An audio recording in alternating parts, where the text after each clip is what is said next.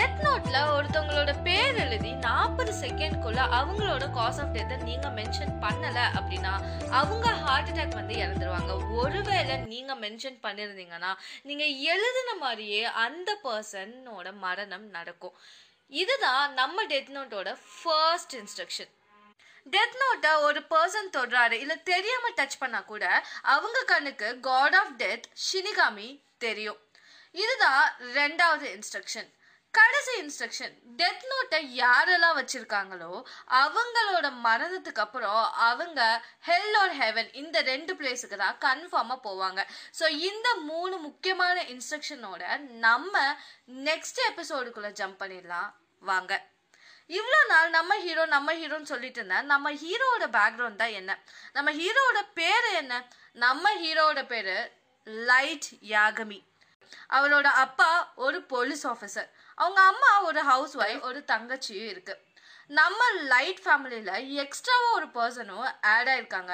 அதுதான் God of death shinigami Light எங்கே போயிட்டு வந்தாலும் அவரு கூடவே ஷினிகாமி ட்ராவல் பண்ணிட்டு வராங்க. ஸ்கூல் முடிச்சு வீட்டுக்கு போகிறப்பையும் ஷினிகாமி கூடவே போயிருக்கு.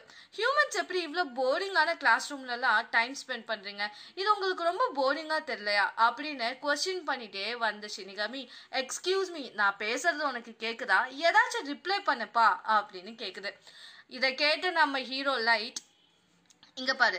நீ பேசுறதெல்லாம் எனக்கு கேட்குது ஆனால் உனக்கு நான் ரிப்ளை பண்ணா என்னை சுற்றி இருக்கிறவங்கெல்லாம் பைத்தியம் தனியாக பேசுற அப்படின்னு நினச்சிக்க மாட்டாங்களா கொஞ்ச நேரம் அமைதியாக தான் வாப்பா அப்படின்னு கான்வர்சேஷனோடையே வீட்டுக்கு போகிறாங்க இந்த கான்வர்சேஷன் பார்க்குறப்போ உங்களுக்கு என்ன தெரியுது? எஸ் நம்ம ஹீரோவும் காட் ஆஃப் டெத்தும் கொஞ்சம் ஒரு ஃப்ரெண்ட்லி ரவுண்டுக்குள்ள வந்துட்டாங்க அப்படின்னு தானே தோணுது. வீட்டுக்கு போன நம்ம ஹீரோ உடனே மற்ற வேலை எதையுமே பார்க்காம டெத் நோட்டை எடுத்து நியூஸ் டிவியை ஆன் பண்ணி எல்லா கிரிமினல்ஸ் நேமையும் லைனாக எழுத ஆரம்பிக்கிறாரு. இதை பார்த்து காட் ஆஃப் டெத் இவ்வளோ சீக்கிரம் இது ஏன் பண்ணுற அப்படின்னு கேட்டோடனே அவர் சொல்கிறாரு நான் ஒரு பிரைட் ஸ்டூடெண்ட் இன்டெலிஜென்டான ஸ்டூடெண்ட் எனக்கு படிக்கிற வேலையும் இருக்குது ஸோ நான் வீட்டுக்கு வந்த உடனே மொத வேலையை இதை முடிச்சுட்டேன் அப்படின்னா என்னோட மற்ற வேலைகள்லையும் நான் கான்சென்ட்ரேட் பண்ண முடியும். எனக்கு கிடைக்கிறது இந்த ஸ்கூல் விட்டு வந்த அந்த கொஞ்ச நேரம் மட்டும்தான் அப்படின்னு அவரோட கடமையை செய்ய ஆரம்பிக்கிறாரு. இந்த புதிய உலகத்துக்கு கடவுளாகணும்னா சும்மாவா? அதுக்காக நிறைய எஃபர்ட்ஸ் போட வேண்டியது இருக்கு அப்படின்னு சொல்றாரு. கரெக்டா யாரோ நம்ம ஹீரோவோட டோரை தட்டுறாங்க. யாருன்னு திரும்பி பார்த்தா வேற யாரும் இல்லை. அது நம்ம ஹீரோவோட தங்கச்சி தான். எனக்கு ஹோம்ஒர்க் பண்ண ரொம்ப கஷ்டமா இருக்கு. எனக்கு இதெல்லாம் ஒண்ணுமே புரிய மாட்டேது can you help me with that அப்படின்னு கேட்குறாங்க இதை கேட்ட ஹீரோ கண்டிப்பா ஷோர் அப்படின்னு டெத் நோட்டை அவங்க ஷெல்ஃப்குள்ள வச்சு மூடுறாரு. இதை பார்த்த ஷினிகாமி ஞாபகம் இருக்கட்டும். டெத் நோட்டை தெரியாம யாராச்சும் தொட்டா கூட அவங்க கண்ணுக்கு நான் தெரிவேன்.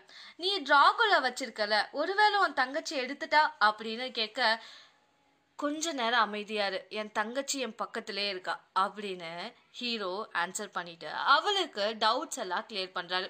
அப்புறம் ஷினிகாமி சொன்னதை பத்தி யோசிச்சுட்டே இருக்காரு. இந்த வீட்டில் இருக்கவங்க தெரியாம கூட இந்த டெத் நோட்டை தொட்டுட்டா என்ன ஆகும் அவங்க கண்ணுக்கு காட் ஆஃப் டெத் தெரிய ஆரம்பிக்கும். இல்லை அப்படின்னா ஏதாச்சும் ஒரு அபரிவிதமான விஷயங்கள் நடக்க ஆரம்பிச்சிடும் நம்ம இதை ரொம்ப சேஃபாக வைக்கணும் அப்படின்னு ஒரு பிளான் பண்ணுறாரு அவரோட ட்ராலையே ஒரு சீக்ரெட்டான பிளேஸை கண்டுபிடிக்கிறாரு.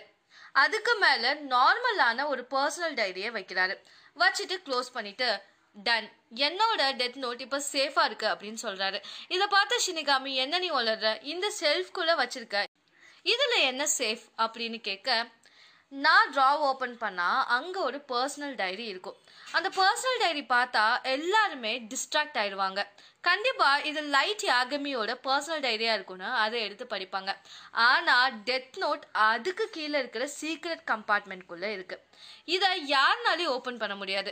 இதை ஓப்பன் பண்ணுறதுக்கு ஒரு கீ என்ன அப்படின்னா சாதா பால் பாயிண்ட் பென்னோட ரீஃபில் தான். அந்த ரீஃபில் நான் என் டெஸ்க்கை அடியில் சொருகினேன் அப்படின்னா அந்த கம்பார்ட்மெண்ட் ஓப்பன் ஆகும். அதையும் மீறி யாராச்சும் இந்த சீக்ரெட் கம்பார்ட்மெண்ட்டை ஓப்பன் பண்ணி இந்த டெத் நோட்டை எடுத்தாலும் எடுத்த உடனே சர்க்கியூட் அவுட்லாக ஃபார்ம் ஆகி ஃபயர் ஆக்சிடென்ட் ஃபார்ம் ஆகுற மாதிரி நான் செட் பண்ணி வச்சுருக்கேன். ஸோ என்னால் மட்டும்தான் இந்த டெத் நோட்டை தொட முடியும். அப்படியே ஃபயர் ஆக்சிடென்ட் ஆகி எப்படி இந்த நோட்டை நீ இவ்வளோ சீக்ரெட்டாக வச்சுருக்கேன் இதுக்கு என்ன ரீசன் யாராச்சும் எனக்கு கொஸ்டின் பண்ணாலும் இது என்னோட பர்சனல் டைரி இதை யாரும் படிக்கக்கூடாதுன்னு நான் விரும்பினேன். அதனால இந்த மாதிரி செட்டப்லாம் பண்ணி வச்சுருக்கேன். ஒரு வேலிடான ரீசனும் என்னால் கொடுக்க முடியும். அப்படின்னு நம்ம ஹீரோ சொல்கிறத பார்த்த ஷினிகாமிக்கு வாவ் இவ்வளோ ப்ரில்லியண்டா நீ? அப்படின்னு ஆச்சரியப்பட்டு போகுது.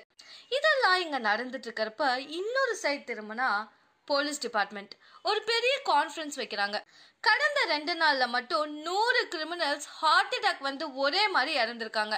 இதுக்கு காரணம் என்னவா இருக்கும்? எனிவேஸ் அவங்களாம் தூக்கில் போட்டு சாக போறவங்க தான். அப்படின்னு சொல்ல ஒரு போலீஸ் ஆஃபீஸர் அதை எப்படி நீங்க சொல்லலாம்? இவ்வளோ ஈஸியா ஒரு விஷயத்தை எப்படி எடுத்துக்க முடியும்? கவர்மெண்ட்னால மட்டும்தான் கிரிமினல்ஸை தண்டிக்க முடியும். இது இப்படி தொடர்ந்து நடக்குதுன்னா இதுக்கு பின்னாடி யாராச்சும் இருப்பாங்க. கண்டிப்பா இந்த நூறு டெத்துமே ஒரு மர்டர் தான்.